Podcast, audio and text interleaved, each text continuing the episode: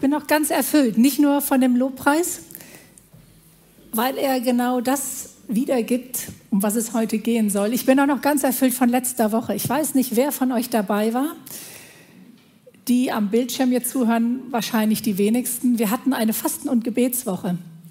Und dieses Thema, das über dieser letzten Woche stand, war Raum schaffen. Wir haben jeden Tag drei, mindestens drei Gebetszeiten gehabt. Zum Teil waren es sogar vier, wahrscheinlich sogar noch mehr.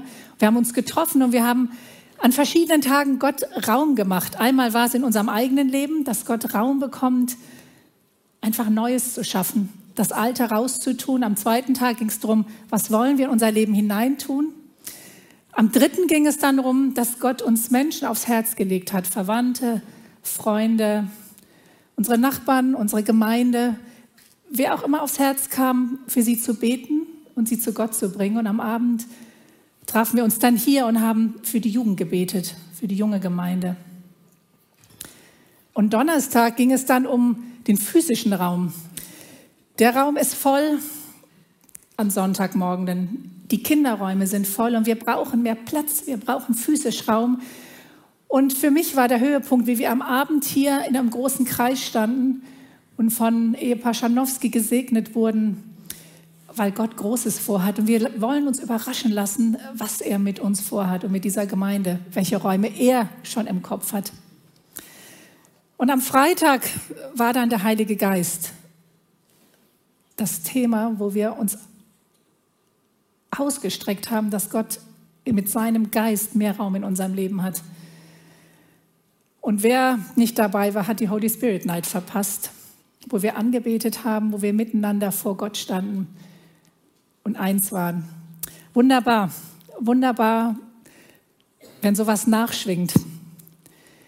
Mich beschäftigt und ähm, ich hatte auch ein Thema letzte Woche, dieses Thema mit dem Räumen und es lässt mich nicht los und ich hatte so den Eindruck, ich sollte diese Reihe, diese kurze Serie, die Martin und ich uns teilen, Never Give Up, nochmal das Thema Räume ein bisschen in den Blick bekommen wird ein bisschen persönlich werden, weil ich was aus meinem Leben erzähle, aber dafür muss ich ein bisschen ausholen. Als ich elf oder zwölf Jahre war, zogen wir als Familie in ein neues Haus. Die Vierzimmerwohnung war mit sieben Leuten doch ein bisschen eng geworden und wir zogen in ein Haus. Jeder von uns fünf Kindern hatte ein neues Zimmer gekriegt. Oh, ich sehe es noch wie heute. Neues Zimmer, Dachschräge, Blümchentapete, Schlingenteppich. Mein Zuhause vielsagendes Lächeln. Ja, es war mein Zimmer. Ich habe seitdem viele neue Zimmer bezogen, aber ich glaube, das war so das ein, der eindrücklichste Umzug, den ich hatte. Ob es an der Tapete lag, ich weiß es nicht. Wir hatten in der letzten Woche über Räume gesprochen, das hatte ich ja eben kurz ähm, gesagt. Und auch in der Bibel wird von Räumen geredet.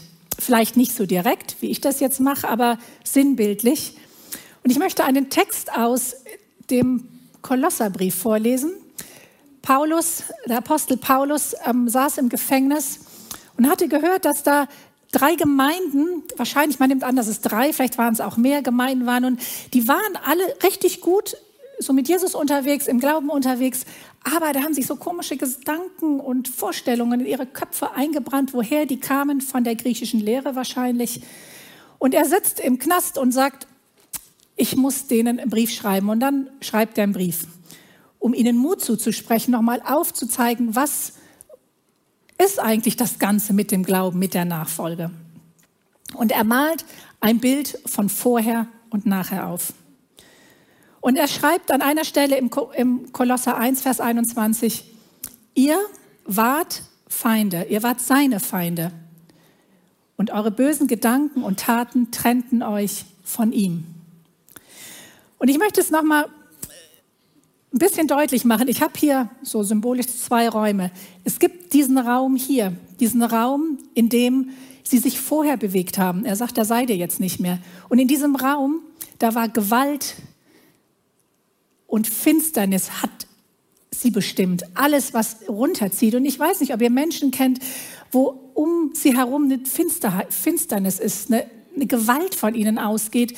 Und er sagt, da wart ihr drin gefangen. Ihr wart gefangen in negativem Denken, sagt er in Kapitel 1, Vers 14. Euer Denken war nicht positiv, war nicht konstruktiv, war nicht ermutigend, es war negativ, hat runtergezogen. In diesem Raum wart ihr mal. Und dieser Raum war bestimmt von Tod, war bestimmt von Endgültigkeit. Und wer in diesem Raum ist, das sagt er sehr deutlich an vielen Stellen in seinen Briefen, der ist abgeschrieben für Gott. Da gibt es keine Möglichkeit, nach dem Tod bei Gott zu sein. Und Paulus beschreibt hier einen Zustand von diesem Raum, in dem viele Menschen sind. Und ich glaube, wir alle kennen Menschen, vielleicht kennen wir uns selber, sind oft die Ursachen für Konflikte in Familien, Familienzerbrechen, Dunkelheit und Finsternis gehören zum Leben und aus jeder Pore kommt Hoffnungslosigkeit. Und bei den meisten Menschen kommt dann noch die Angst vor dem Tod dazu. Gott wird dann oft klein gemacht, so der liebe Gott wird schon nicht hingeguckt haben, als ich hier mal fünf hab gerade sein lassen und das hat nicht so geklappt und das, aber muss er wohl hinkriegen. Schließlich ist er ja Gott. Komisch, da ist er dann Gott, ne? Und, klein, und meine Versagen werden klein geredet. Aber wer in diesem Raum ist, ist von Gott abgeschrieben. Kein, keine Chance. Keine Chance. Aber es gibt Hoffnung. Es gibt Hoffnung, weil Gott hat uns Menschen nicht geschaffen, damit wir in diesem finsteren Raum sind, sondern er hat uns geschaffen, damit wir Beziehung haben. Und dann hat er gesagt, ich werde, Jesus wird auf die Erde runterkommen. Das haben wir gerade in dem Lied gesungen. Jesus wird kommen. Ich komme als Gott, als Mensch auf diese Erde und ich werde alles, was störend ist, was euch in diesem Raum ausmacht, werde ich wegnehmen, wenn ihr an mich glaubt. Ich werde es wegnehmen, ich werde die Schuld von euch nehmen, ich werde die Finsternis entfernen, wenn ihr an die Tat von Jesus Christus glaubt, an meine Tat, was ich für euch getan habe. Und Paulus erinnert dran, ihr seid in Jesus neu geworden und hat das so dann geschrieben in Kolosser 1, 20 bis 22. Durch Jesus hat er alles mit sich selbst versöhnt. Durch sein Blut am Kreuz schloss er Frieden mit allem, was im Himmel und auf der Erde ist. Darin seid auch ihr eingeschlossen. Obwohl ihr früher so weit von Gott entfernt wart, doch nun hat er euch wieder zu seinen Freunden gemacht. Durch seinen Tod am Kreuz in menschlicher Gestalt hat er euch mit sich versöhnt, um euch wieder in die Gegenwart Gottes zurückzuholen und euch heilig, makellos vor sich hinzustellen. Und mit der Gewissheit, dass der Tod jetzt keine Macht mehr über mich hat, hat er uns einen Gutschein gegeben. Und das finde ich so genial. Wisst ihr, was hier drauf steht? Gutschein fürs ewige Leben. Es ist in unsere Seele tätowiert. Wir werden, wenn wir sterben, bei Gott sein. Wir werden zu ihm gehören. Alles, was in diesem neuen Raum ist, in dem wir jetzt leben dürfen, ist ausgerichtet auf Jesus. Ist das nicht genial? Egal was kommt, wenn ich sterbe, ist da. Und es ist aufgeschrieben. Es ist weg. Und er schreibt es, er muss die Kolosser daran erinnern, immer wieder. Wenn ihr nun zusammen mit Christus, dem Messias, zu einem neuen Leben auferweckt worden seid, Achtung, dann richtet euch auch ganz nach oben aus, wo Christus ist, auf dem Ehrenplatz neben Gott. Seid auf das Himmlische bedacht und nicht auf das Irdische, denn ihr seid gestorben und euer Leben ist zusammen mit Christus verborgen in Gott. Kein Weg zurück. Hier steht das Kreuz, kein Weg zurück. Und alles, was kommt, ist in die Richtung zu Gott hin. Denkt daran, bei allem, was kommt, alles ist auf Jesus ausgerichtet, weil wir bei ihm sein werden. Alles andere darf keine Macht mehr haben. Aber leider nehmen wir vieles mit, was von der Seite kommt. Das sind Erinnerungen, Prägungen, Verletzungen. Und es ist nicht alles tot, stellen wir fest. Oft ist es, wenn Menschen neu mit Jesus beginnen, voller Eifer und dann merken sie, oh, das sind alte Dinge. Da guckt man in seinen Raum und stellt fest, oh, da war noch was. da ist ja doch was nicht vergeben. Da habe ich doch, irgendwie läuft da was nicht richtig in meinem Leben. Das sind Dinge, die in Abhängigkeiten führen, die uns nicht frei machen, um so mit Jesus zu leben, wie er sich das vorstellt. Da sind Dinge, die ihm keine Ehre machen, die Platz einnehmen, die Freude nehmen. Und was machen wir damit? Will ich die überhaupt wahrnehmen? Will ich runter und in stinkigen Socken aufheben? Paulus schreibt sehr klar, was Gott sich vorstellt, wie diese neuen Räume aussehen sollen. Und da lese ich nochmal Kolosser 3 vor. Weil Gott nun euch nun auserwählt hat, zu seinen Heiligen und Geliebten zu gehören, jetzt kommt's, bekleidet euch mit barmherziger Zuneigung, mit Güte, mit Demut, mit Milde, diese freundlichen Menschen und Geduld. Ertragt einander und vergebt euch gegenseitig, wenn einer dem anderen etwas vorzuwerfen hat. Wie der Herr euch vergeben hat, müsst auch ihr vergeben. Es ist so ein bisschen vergleichbar wie ein Urlaub. Stellt euch vor, ihr würdet jetzt in südliche Gefilde fliegen, so, so ganz aus dem Kopf heraus, vielleicht Südafrika, ähm, vielleicht ist es auch Australien, keine Ahnung. Und hier ist es richtig schön knackig kalt, so wie es in Deutschland war die letzte Zeit. Und eigentlich, ich weiß nicht, ob ihr das schon mal gemacht habt, diese Daunenjacke nicht mitzunehmen zum Flughafen ist eine echte Überwindung. Spätestens, wenn ihr aus dem Flughafen rauskommt in eurem Ankunftsland, merkt ihr, passt nicht. Passt nicht. Und ich glaube, das ist genau das, was Paulus hier ausdrückt. Es gehört da nicht rein. In den Koffer gehören jetzt T-Shirts, gehören kurze Hosen und Flipflops, aber keine Daunenjacke und dicke Boots. In diesen Raum passt das nicht mehr. In diesem Raum gehört das, was ich gerade vorgelesen habe. Was sich in der Theorie auch immer schön anhört. Ne? Und wir wissen das auch alle. Und was ist, wenn das Leben hart wird, wenn ich ungerecht behandelt werde, wenn ich verletzt werde und mir vieles anders vorgestellt habe? Und es gibt Momente und Tage, die vergisst man nie. Da wird das Leben ab diesem Zeitpunkt in ein davor und in ein danach eingeteilt. Und das kann unterschiedliche Gründe haben. Die meisten sind leider schmerzhaft. Da ist es die Diagnose, der Tag, als die Diagnose kam. Das ist der Unfall, vielleicht war ich selber schuld oder unverschuldet. Das ist das Schicksal, das einschlug durch Feuer, durch Brand, durch Wasser. Freunde von mir hat ihr komplettes Hab und Gut durch Feuer verloren. Andere haben es im Ahrtal durch Wasser verloren.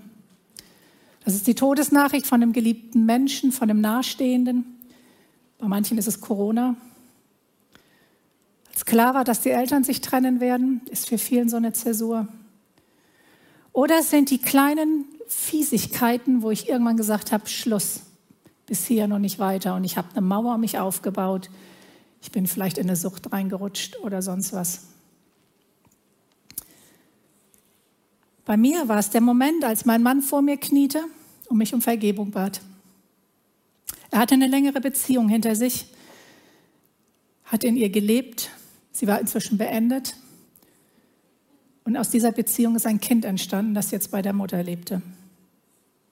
Peng. Ein Schuss wäre ein kleiner, kleiner Knall dagegen gewesen. Von dem Moment an verliert alles Wichtige seinen Wert und ich und meine Seele begab sich in den Überlebensmodus. Schließlich hatte ich noch vier Kinder. Und da saß ich, das Ganze wurde vor Freunden bekannt. Ich sitze da und was höre ich in meinem Kopf? Und vergib uns unsere Schuld, wie auch wir vergeben unseren Schuldigern. Dieser Moment ist 13 Jahre her. 13 Jahre, krass, Hans, ne? Und seitdem ist mein Leben in Vorher und Nachher eingeteilt. Und ich möchte euch in meine letzten 13 Jahre mit hineinnehmen. Es ist meine Geschichte. Und ich möchte drei Punkte mit euch teilen die das zu dem gemacht haben, warum ich hier stehe. Die Frage, die Jesus mir durch seinen Geist in dem Moment gestellt hat, als mein Mann mich von ganzem Herzen nach einer echten Umkehr um Vergebung bat,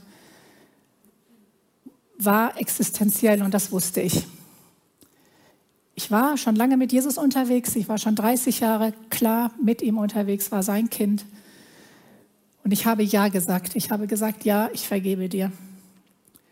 Ich beginne den Prozess der Vergebung oder ich begebe mich auf dem Weg der Vergebung. Das war die richtige Antwort. Ich habe den Entschluss gefasst, dass Jesus mich durch diesen Prozess begleitet, weil ich wusste, ich schaffe das alleine nicht. Und er hat mich zusammen aufgelesen immer wieder, hat mich geflickt, hat mich wieder hochgenommen, wenn ich keine Liebe und keine Kraft mehr hatte. In seinem Tempo hat er mich geführt. Er hat mich nie verurteilt. Wenn ich wieder Müll in meinem Leben zugelassen habe, wenn negative Gedanken mich bestimmen durften, wenn ich keine Güte und definitiv keine Barmherzigkeit mehr in mir hatte und die mich erfüllt haben. Und er war mein Begleiter, der mir gesagt hat, Ulrike, ich weiß, wie sich das anfühlt. Ich weiß es. Und ich gehe mit dir dadurch. Wir gehen zusammen. Wir beide, wir gehören zusammen, wie wir es eben gesungen haben. Wir beide, wir gehen zusammen. Und du bist es nicht wert, im Müll zu sitzen. Du bist mir viel zu wertvoll. Ich bin für dich gestorben. Geh diesen Prozess. Ich gehe mit dir. Und dann gab es einen Moment in meinem Leben, da hat er mir gezeigt, dass ich in meinem Leben meinem Mann nie mehr vergeben werde, als er mir vergeben hat. Nie mehr. Es wird immer weniger sein, was ich meinem Mann vergeben werde. Jeder böse Gedanke, jeder lüsternde Gedanke, den ich auch von mir kannte, jede Gemeinheit, jeder, jede Fiesigkeit, die ich geschrieben oder die ich ausgesprochen oder nur gedacht habe, so hart ist die Bibel in ihrem Urteil, wäre der Grund gewesen, warum ich in diesem Raum hätte bleiben müssen. Dafür ist Jesus gestorben. Jesus ist nicht nur für den Mörder gestorben und Jesus ist nicht nur für den Fremdgeher gestorben. Er ist für meine Fiesigkeiten gestorben und für meine Ab Ablehnung von Jesus. Da, wo ich ihn nicht an erster Stelle hingestellt habe, da habe ich mich sündig gemacht. Und das war der Moment, wo ich die Tragweite von Vergebung und von Jesus verstanden habe und verstehen durfte. Aber Jesus ist unglaublich. Er sagt nicht, boah, krass Ulrike, hast du verstanden, jetzt mach mal weiter. Nee, hat mich dann in den Arm genommen, wie er so ist, wie er mich so liebevoll in den Arm nimmt. Und dann hat er nicht locker gelassen und dann musste ich zu meinem Mann gehen und habe mich entschuldigt für gehässige Gedanken, die ich hatte, für Zerstörung, die ich in mir hatte, wo ich ihn nicht hergeben wollte, aber ich wollte ihn auch nicht leben lassen. Das hat Gott mir gezeigt. Und ich habe ihm Vergebung bitten müssen und er hat mir vergeben. Auch da hat Jesus mich nicht beklatscht, hat mich weitergenommen. Er sagt, und jetzt möchte ich, dass du zu der Frau gehst und dich entschuldigst. Was du da gedacht und gesagt hast, war nicht das, wie ich dich haben will. Du hast, bist besser, du hast was Besseres in mir.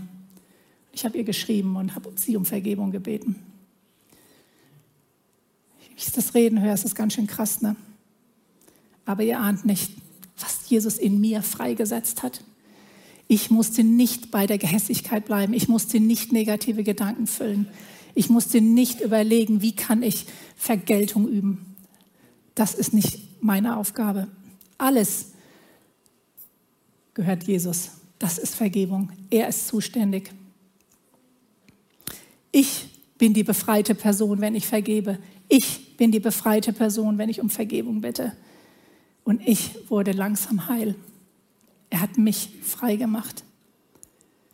Es ist ein Leben, es ist ein Prozess, den Jesus in seinem Tempo mit einer unglaublichen Liebe geht. Aber es lohnt sich, jeden Müll aufzuheben, instant aufzuheben. Lasst ihn nicht ansammeln. Es lohnt sich nicht. Ihr seid zu wertvoll. Ich war für Jesus zu wertvoll. Ihr seid so wertvoll, hebt den Müll auf, bringt ihn ans Kreuz und ihr werdet Freiheit erleben. Es ist keine Schande, um Vergebung zu bitten. Es ist Befreiung. Es ist echte Befreiung. Ich saß vor den Scherben meiner Ehe. So hat es sich angefühlt in dem Moment. Und so war es auch. Und darum habe ich einen Entschluss gefasst. Und das ist mein zweiter Punkt. Ab sofort setze ich alles auf die Karte Jesus und auf seine Zusagen, die er mir gemacht hat. In meinen kühnsten Träumen, in meinen allerkühnsten Träumen, und wer mich in der Zeit begleitet hat, weiß, das hätte ich mir nicht vorstellen können, dass auch nur ein Funken Gutes aus diesem Zerbruch kommen könnte. Wie unsere Kinder das überleben werden, war mir ein Rätsel. Wie mein Vertrauen wiederhergestellt wird, war mir noch größeres Rätsel. Vertrauen ist ein dicker Baum, der schön gewachsen war bei mir und der ist abgesägt worden und der war weg. Aber ich wusste von meinem Leben mit Jesus, dass Jesus gut ist. Ich wusste, dass er keine Fehler macht und ich wusste auch, dass er diese Situationen hätte verhindern können. Das wusste ich. Er war mein Heiland und ich wusste, er kann heilen. Wenigstens im Kopf wusste ich das. Und ich weiß bis heute und ich wusste, dass er alle Macht im Himmel und auf der Erde hat. Und darum habe ich gesagt, so Jesus, jetzt gibt es nichts anderes mehr, jetzt gibt es nur noch dich und mich. Fertig.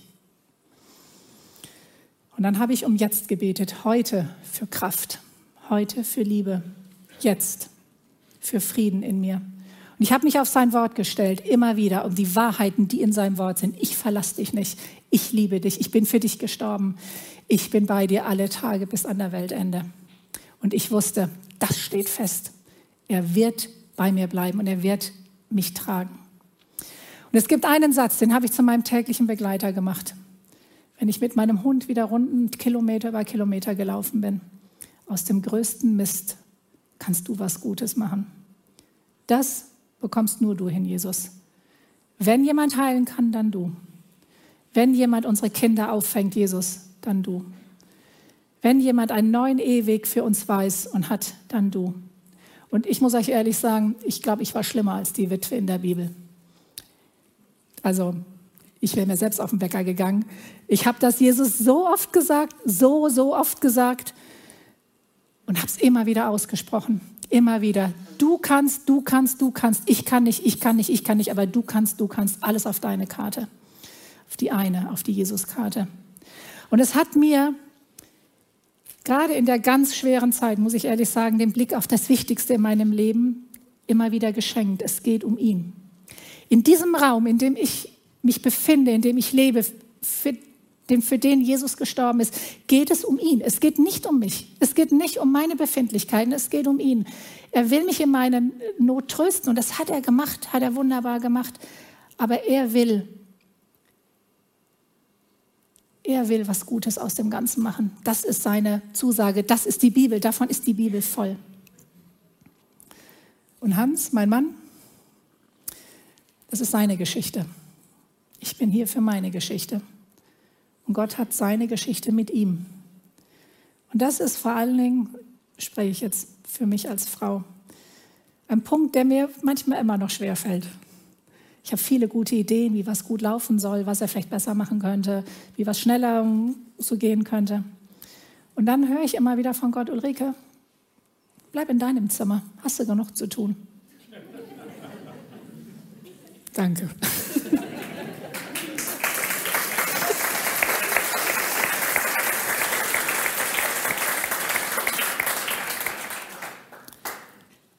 Und Hans, für den darf ich beten und wir sind zusammen unterwegs, unsere Räume freizuhalten. Das ist auch Gnade, die ich erlebe. Was ich euch erzähle hier, ist 13 Jahre Wegstrecke. Es ist kein Sprint. Leben aufzuarbeiten ist kein Sprint. Leben aufzuarbeiten ist von dem Moment an, wo ich die Räume wechsle, bis ich da bin. Das ist der Weg. Und den dürfen wir gehen. Da dürfen da darf alles dabei sein. Und da ist alles dabei. Da war alles dabei. Da waren unglaublich, unglaublich viele Tränen in den letzten 13 Jahren. Da waren großartige Menschen, die mich begleitet haben und die mich immer noch begleiten, die mich wieder ermutigen. Da waren Therapeuten, die mir geholfen haben. Da waren Freundinnen, die einfach zugehört haben. Und immer wieder Gott, immer wieder Gott, der mich überrascht hat, Hätte ich mir nicht vorstellen können. Er hat mich mit so viel Tollem überrascht, mit Dingen. Es würde ein ganz Tage wird es füllen, wo er einfach plötzlich da war und gesagt hat, schenke ich dir, schenke ich dir, mache ich dir möglich.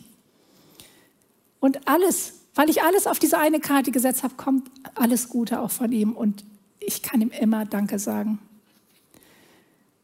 Einige kennen unsere Geschichte und ich höre immer wieder die, die Frage, und damit komme ich zu meinem dritten Punkt, ja, wenn das alles so suppi bei euch ist, war das denn dann so schlimm, was Hans gemacht hat? Mal ganz ehrlich, du erlebst ja ganz viel Gutes. Vielleicht sagen sie es nicht so krass, aber die Gedanken kommen. Falsches ist immer falsch bei Jesus. Immer, immer. Aber bei ihm wird trotz Falschem Richtiges.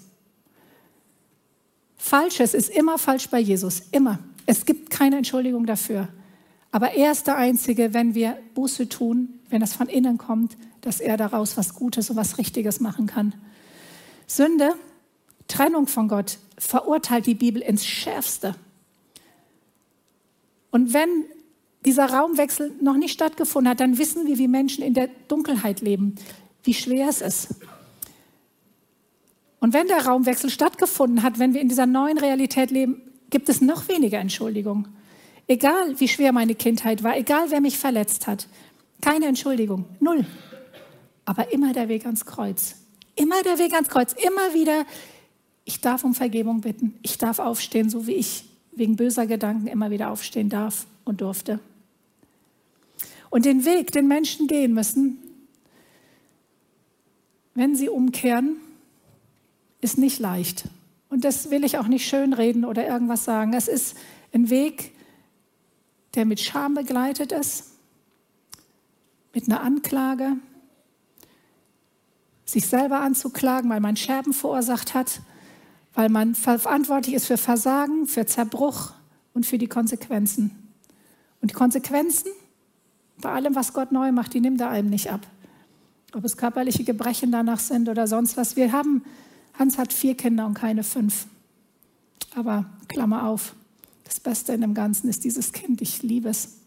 Und Gott hat was Besonderes mit ihr vor. Das ist seine Geschichte mit ihr. Ich möchte sie nicht missen.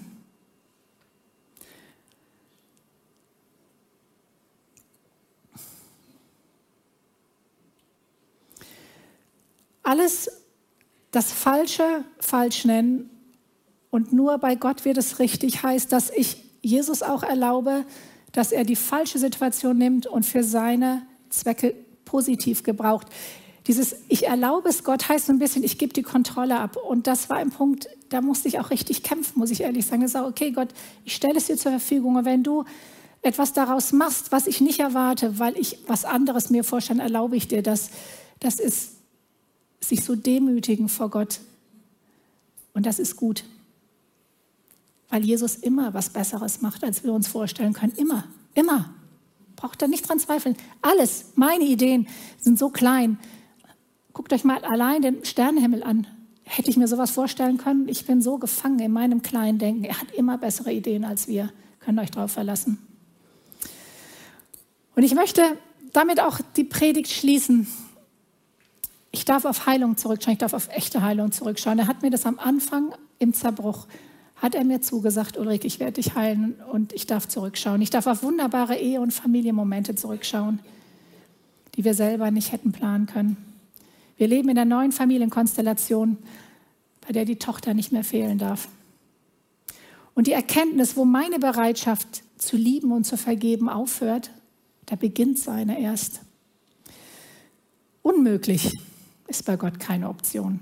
Unmöglich aus dem größten Zerbruch, aus den größten Schmerzen, aus der schlimmsten Krankheit etwas zu machen, was ihn ehrt. Aber überlasst es ihm, wie das aussieht. Das ist seine Sache. Aber unmöglich ist bei Gott keine Option. Und ich möchte, und das ist mein Gebet, dass ich meine Lebensräume wirklich ordentlich halte dann beginnt was von der Kraft, von der Größe, von den Möglichkeiten, die Jesus hat, sichtbar zu werden, die meine Vorstellungen übersteigt. Und Paulus schreibt das im Kolosser 1. Das lese ich euch, möchte ich euch zum Abschluss vorlesen, weil das so das abschließt, weil es so das nochmal zusammenfasst. Wenn ihr eure Lebensräume ordentlich haltet, sage ich jetzt mit meinen Worten. Jetzt kommt Paulus. Dann nämlich könnt ihr so leben, dass der Herr dadurch geehrt wird und er in jeder Hinsicht sich über euch freut. Euer Leben wird für Gott Frucht bringen, indem ihr in vielerlei Weise Gutes tut. Ihr werdet ihn immer besser kennenlernen und das ganze Ausmaß seiner herrlichen Kraft und Stärke erfahren. Krass, ne? Das ganze Ausmaß von seiner herrlichen Kraft und Stärke werden wir erfahren, damit ihr geduldig und ausdauernd euren Weg gehen könnt. Ihr habt wirklich Grund, allen Grund, Gott, dem Vater, voller Freude zu danken.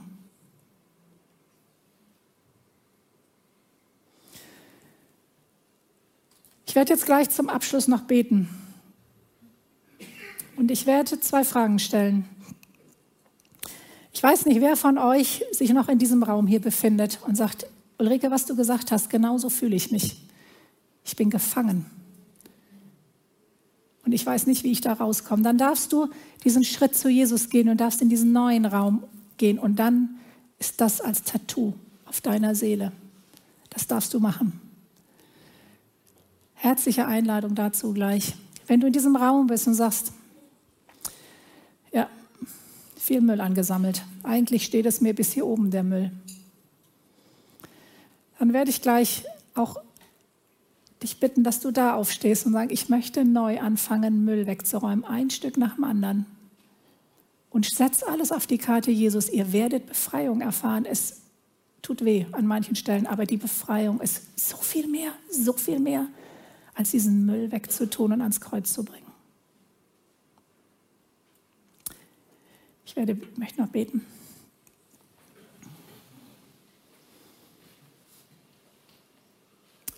Jesus Christus, wir beide gehören zusammen. Und ich danke dir von ganzem Herzen, dass das die Wahrheit ist, dass du auf die Welt gekommen bist als Mensch, um uns frei zu machen und um uns aus der Macht und aus der Sklaverei und aus der Gefangenschaft von Sünde herauszuholen. Und dass das die Realität ist, dass es die Wahrheit ist. Wer dich anruft, der wird gerettet werden. Und ich bete, Jesus, dass jeder, der hier in diesem Raum sitzt und diese Entscheidung nicht getroffen hat, sich dir zuwendet und erlebt, wie du ein neues und ein befreites Leben schenkst. Wenn du jetzt hier sitzt und sagst, ich möchte dieses neue, befreite Leben leben, ich möchte heraustreten aus der Finsternis. Kannst du aufstehen und proklamierst in der sichtbaren und unsichtbaren Welt, dass du heraustreten möchtest aus diesem Raum. Dann steh dafür auf und gib Gott Ehre und Jesus, weil er dafür gestorben ist. Du bist zu schade. Dafür ist Jesus auf die Welt gekommen.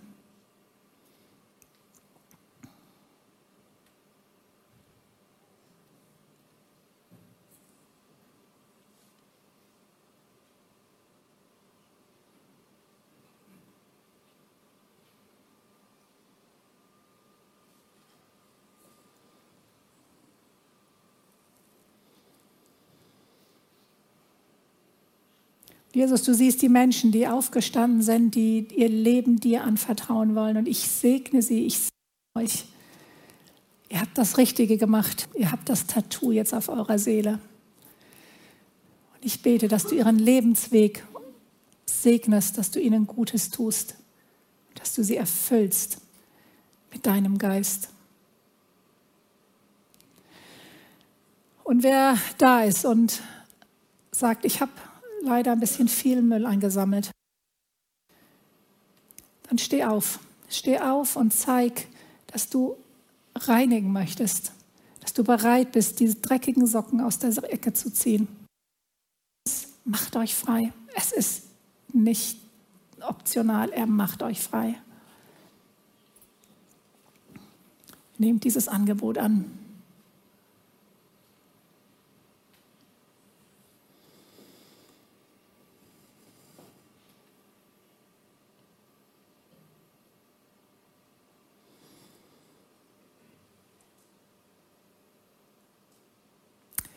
Jesus Christus, du bist der, der Heilung schenkt.